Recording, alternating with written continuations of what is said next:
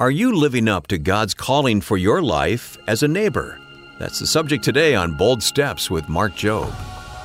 You may be the only person that has the ability to show compassion and love and empathy. You may be the only voice of love that God has moving around in this city to protect someone from a destruction or the destiny that they have because God has chosen you to be a neighbor.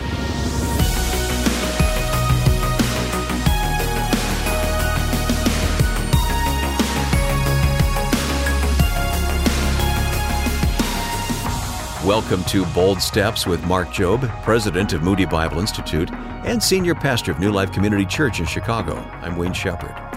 Today, Mark is challenging our perspective on what it means to be a good neighbor. Truth is, sometimes the people right around us can fall through the cracks of our hearts and minds, and in our pursuit of bigger missions and loftier visions, we can miss out on the divine opportunities God has placed right before us. To better illustrate this point, Mark is referencing one of the parables of Jesus known as the Good Samaritan. We're joining him today with our Bibles open to Luke chapter 10, starting in verse 30. So, without further ado, let's begin this final program of the year with a message titled, How to Be a Good Neighbor. Maybe it's just God bringing someone into your life.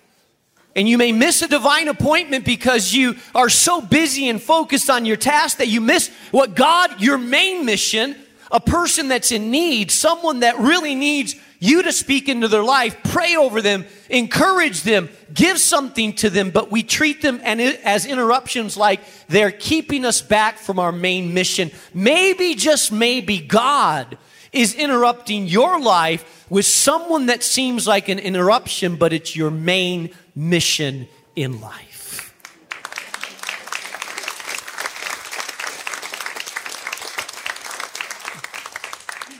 The story that Jesus tells is a story about a road from Jericho to Jerusalem. Uh, the road from Jericho to Jerusalem was about 19 miles long and it was known to be a treacherous road. People were assaulted there, they were hijacked there. This is not a road you wanted to walk at night alone. And so he tells the story of a man that's walking down this road, and in this parable, this man is assaulted, he's beaten, he's robbed, and he's left on the side of the road half dead.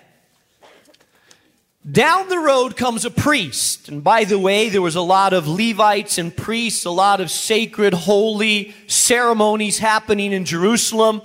And there was a lot of traffic from Jericho to Jerusalem. And the Bible says that this priest happened to be going down the road. He sees the man half dead on the side of the road, and he does what a lot of us would do. He loves God. He's a priest.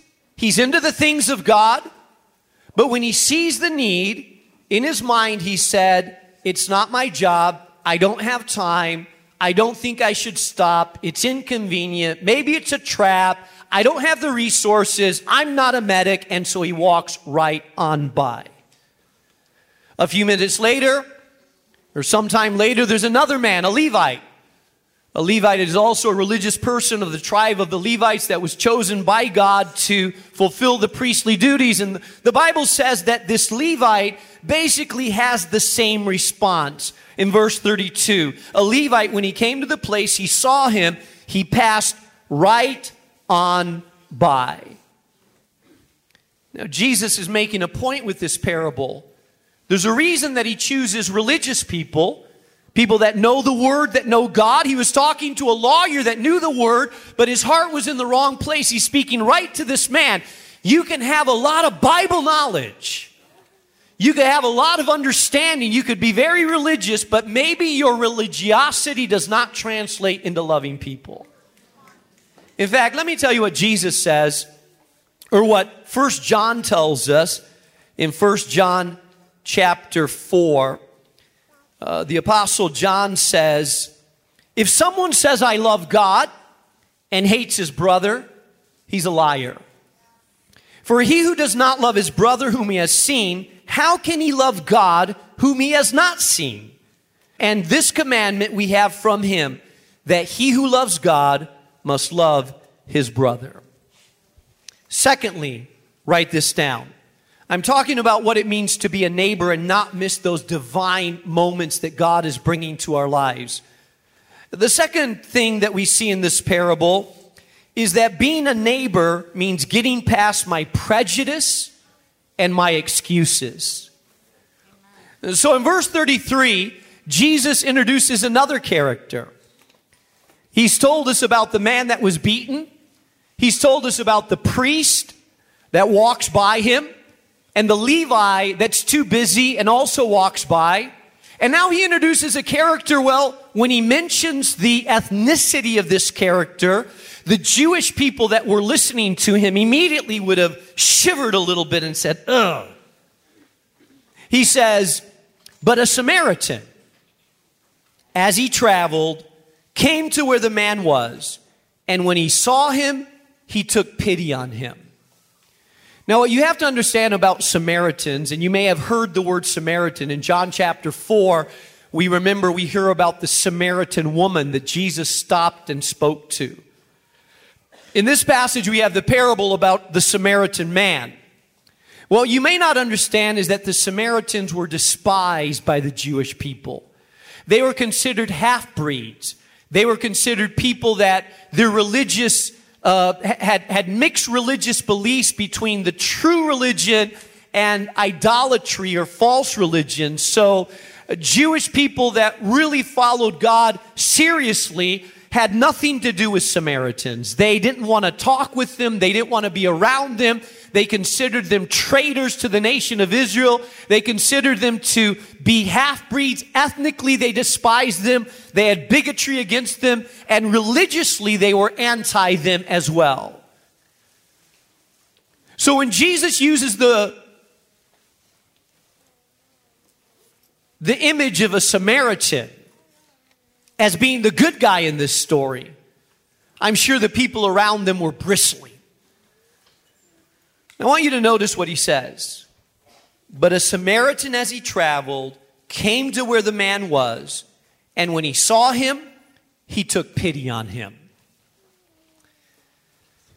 We don't know, Jesus doesn't indicate the man that was beaten up and robbed what ethnicity he was. I'm assuming that most of the people would think he was probably Jewish because most of the people in that area were Jewish. This is the despised man of a different race showing compassion for someone that typically would despise him. Can I just pause here a second and say that Jesus was teaching something very powerful and profound? And I believe that the Church of the Living God should be modeling this more than anybody else models it. It was Martin Luther King Jr. that stated that sometimes Sunday morning is the most segregated hour during the week. Hello. You know what I love about this church that we're in right now?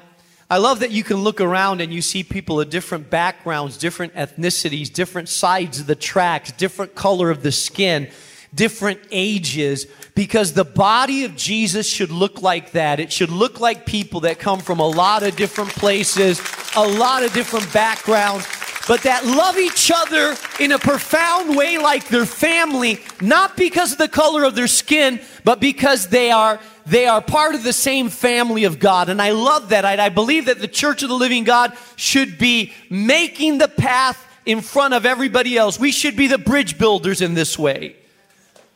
And Jesus is ex- explaining in this parable, he's speaking to the deep prejudice that existed among the Jewish people. He's speaking to the deep bigotry that existed even amongst them as he talks about it doesn't matter the ethnicity or the color of your skin. What matters is the compassion of your heart. And as Jesus continues to explain and speak about this, I'm sure that the people that were listening to his story were being convicted even more as he spoke about how this story unfolded. Number three, not only does it mean that you make room for interruptions, it means getting past your prejudice and excuses. Number three, being a neighbor means that you're allowing your heart to get involved. I want you to notice what it says. And when he saw him, he took pity on him. You know, one of the great challenges of living in a big city like ours where there's so much hurting people around us and there's violence and there's poverty and there's homeless, it's easy to get calloused. In fact, it's easy to start looking at people around us and throwing them into stereotypes. He deserves that. He takes advantage of people. He's probably a drug addict. We, we throw people in boxes of stereotypes. It helps us cope with the pain that's around us. It allows us to move on in a city and not get dragged into the needs that are around us. The moment that we allow our heart to be softened with compassion and empathy, then that empathy and compassion actually drives us to want to do something about it.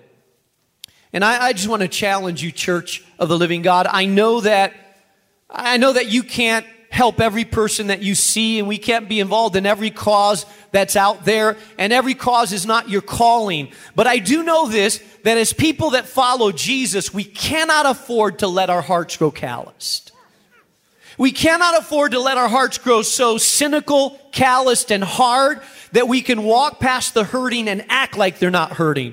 We cannot allow our hearts to get so hard so that if someone is on the metro and we're going downtown and we see someone weeping and crying, that we just say, well, that's their problem. I believe that the church of the living God needs to be filled with compassion and mercy. So we view other people as human beings, not as stereotypes. We don't package and throw them into boxes, but we understand that they are people that God loves and that God has placed us there at that moment, at that time, in that instant to show some mercy and compassion and empathy and hope for their lives.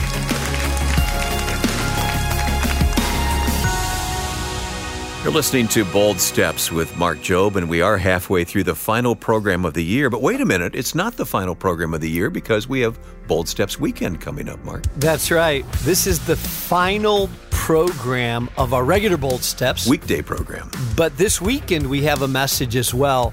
And some of you have been just letting us know how much you appreciate the weekend messages. This weekend's message is very important, I think, for this time of the year, especially.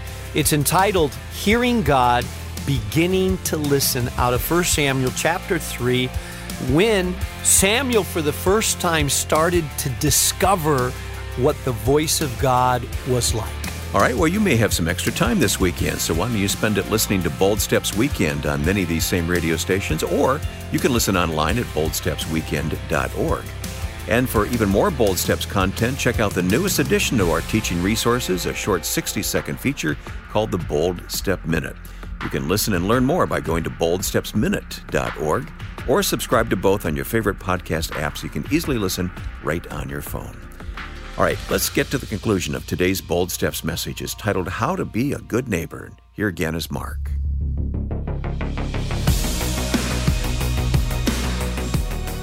The Samaritan, it says, and he took pity on him. One of the ways that we guard our hearts from showing pity is oftentimes we put people in boxes. When we watch the news, it's easy for us to put someone in a box and say, oh, another gang affiliated kid was shot and killed. And our stereotype is, well, he probably deserved it because he's probably some violent kid. But I just want to debunk that a moment and say, no, next time you hear of a 16 year old kid shot, I want you to remember, first of all, that he's a son. He's 16. He's got a name, a destiny, a family. And he got caught up into a a, a bad system and, and maybe did wrong things, but I never want you to forget the humanity of that face. I never want you to forget that that is a person, not a stat.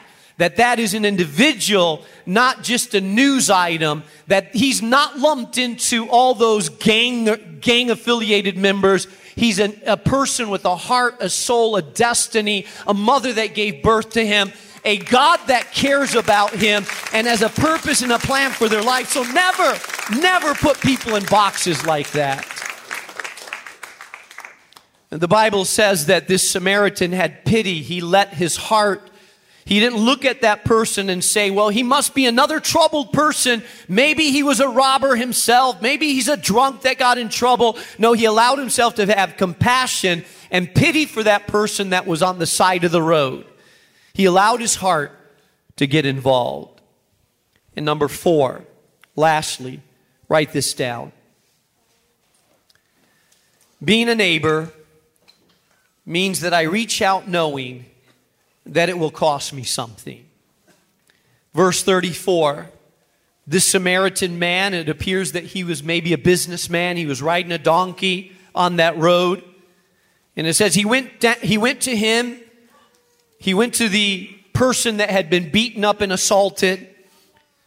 And it says he bandaged his wounds. He poured oil and wine, which were the antiseptics of the day. Then he put the man on his own donkey he brought him to an inn. He took care of him. The next day, he took two denarii and he gave them to the innkeeper. Look after him, he said, and when I return, I will reimburse you for any extra expenses. I want you to notice that it took time, it took emotional energy, it took some personal risk because maybe he would have been at risk, and it took money on his part to deal with the need and the hurt that was in front of them. And oftentimes I believe that we maybe resist or walk away from getting involved because we know it'll take time, energy, effort, money. It'll be difficult. It'll require something from us to do so. And I believe that's exactly what Jesus is calling us to. I believe that we are the body of Christ. And again, I don't want to put a guilt trip on anybody and make it sound like every person's problem out there is your problem. But I do believe that God brings people into your circle and interrupts your life because you may be the only person that has the ability to show compassion and love and empathy. You may be the only person keeping someone from, well, you may be the person between them and the noose that they're ready to hang themselves with, or that bottle of pills that they're really willing to down. You may be the Word of God. It may take just a moment of your time to speak into their life in compassion, or put your hand on your shoulder and say, Are you okay? You may be the only person that at that moment in time, God has said, I'm going to put this person, my follower, a Jesus follower, into their life to reroute the course of their life because I know that they will be an example of me. You may be the only voice of love and empathy that God has moving around in this city to protect someone from a destruction or the destiny that they have because God has chosen you to be a neighbor.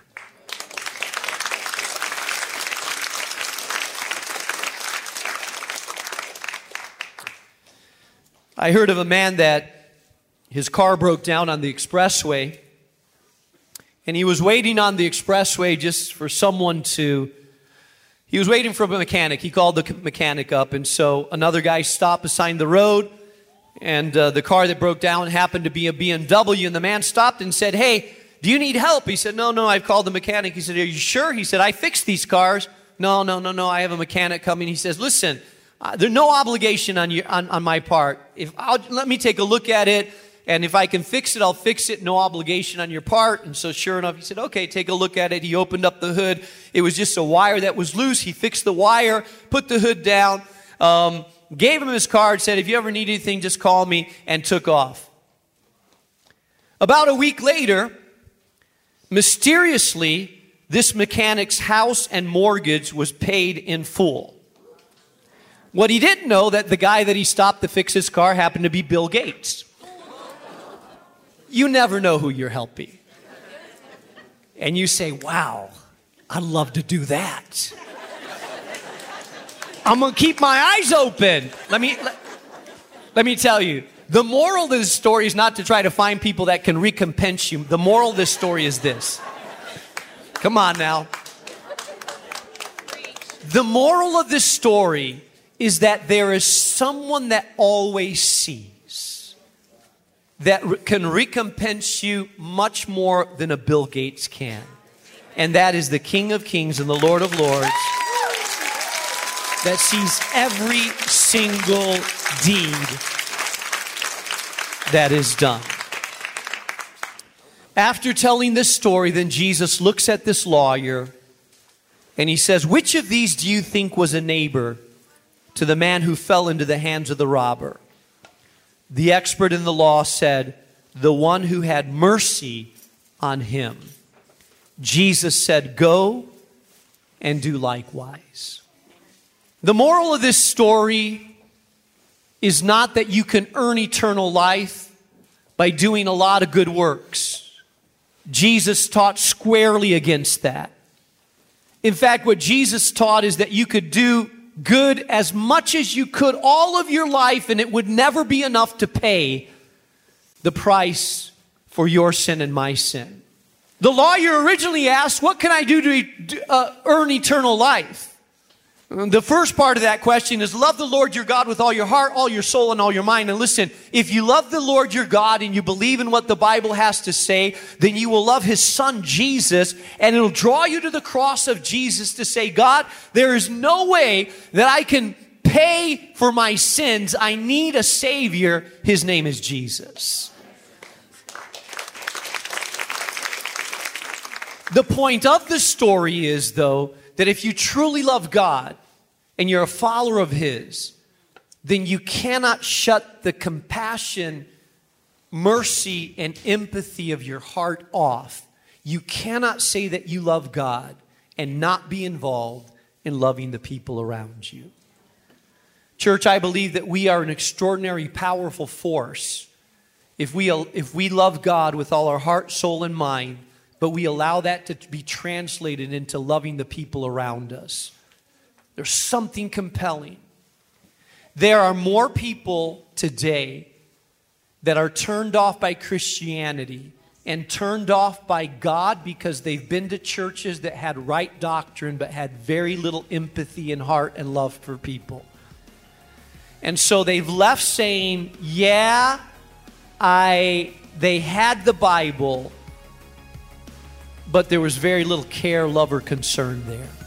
May we be a church that loves God with all our heart, mind, soul, and body, that follows the Word of God to its core, but shows empathy, love, and compassion to people that are hurting and broken in this world. Amen.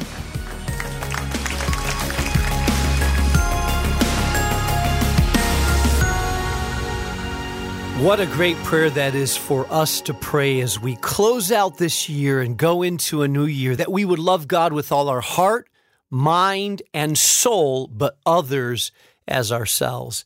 You know, this is the final program of this year, 2022. Some of you are saying good riddance. no, nobody's saying that. In 22. They're ready to move into the next year. But you know, I would love just to pray a quick prayer of blessing over you. If you're listening to my voice right now, uh, you're about to go into some holiday celebrations, New Year's celebration, and this is the final time that I get to bless you. And I'd like to just pray over you. Father, I thank you for the listeners that are hearing my voice right now. I pray blessing upon their life. I pray that as they go into the new year, they would sense your presence. I pray that their hearts would be full of faith.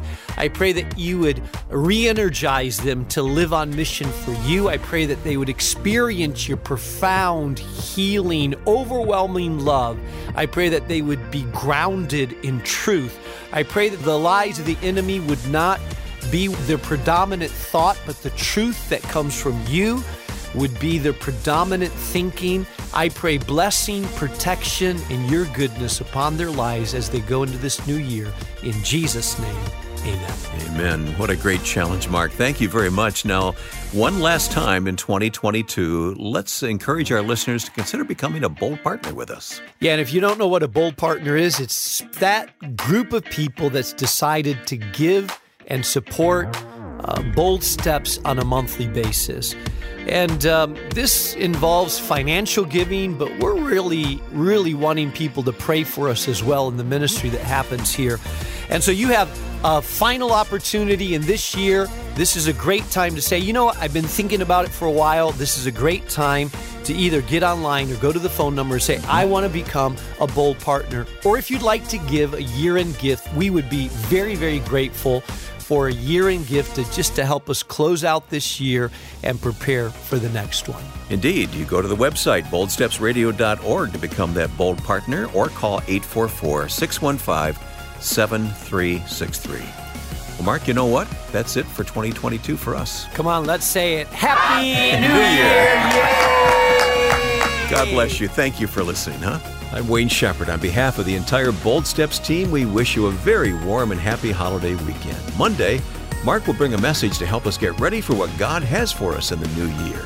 That's Monday on Bold Steps with Mark Jobe. Bold Steps is a production of Moody Radio, a ministry of Moody Bible Institute.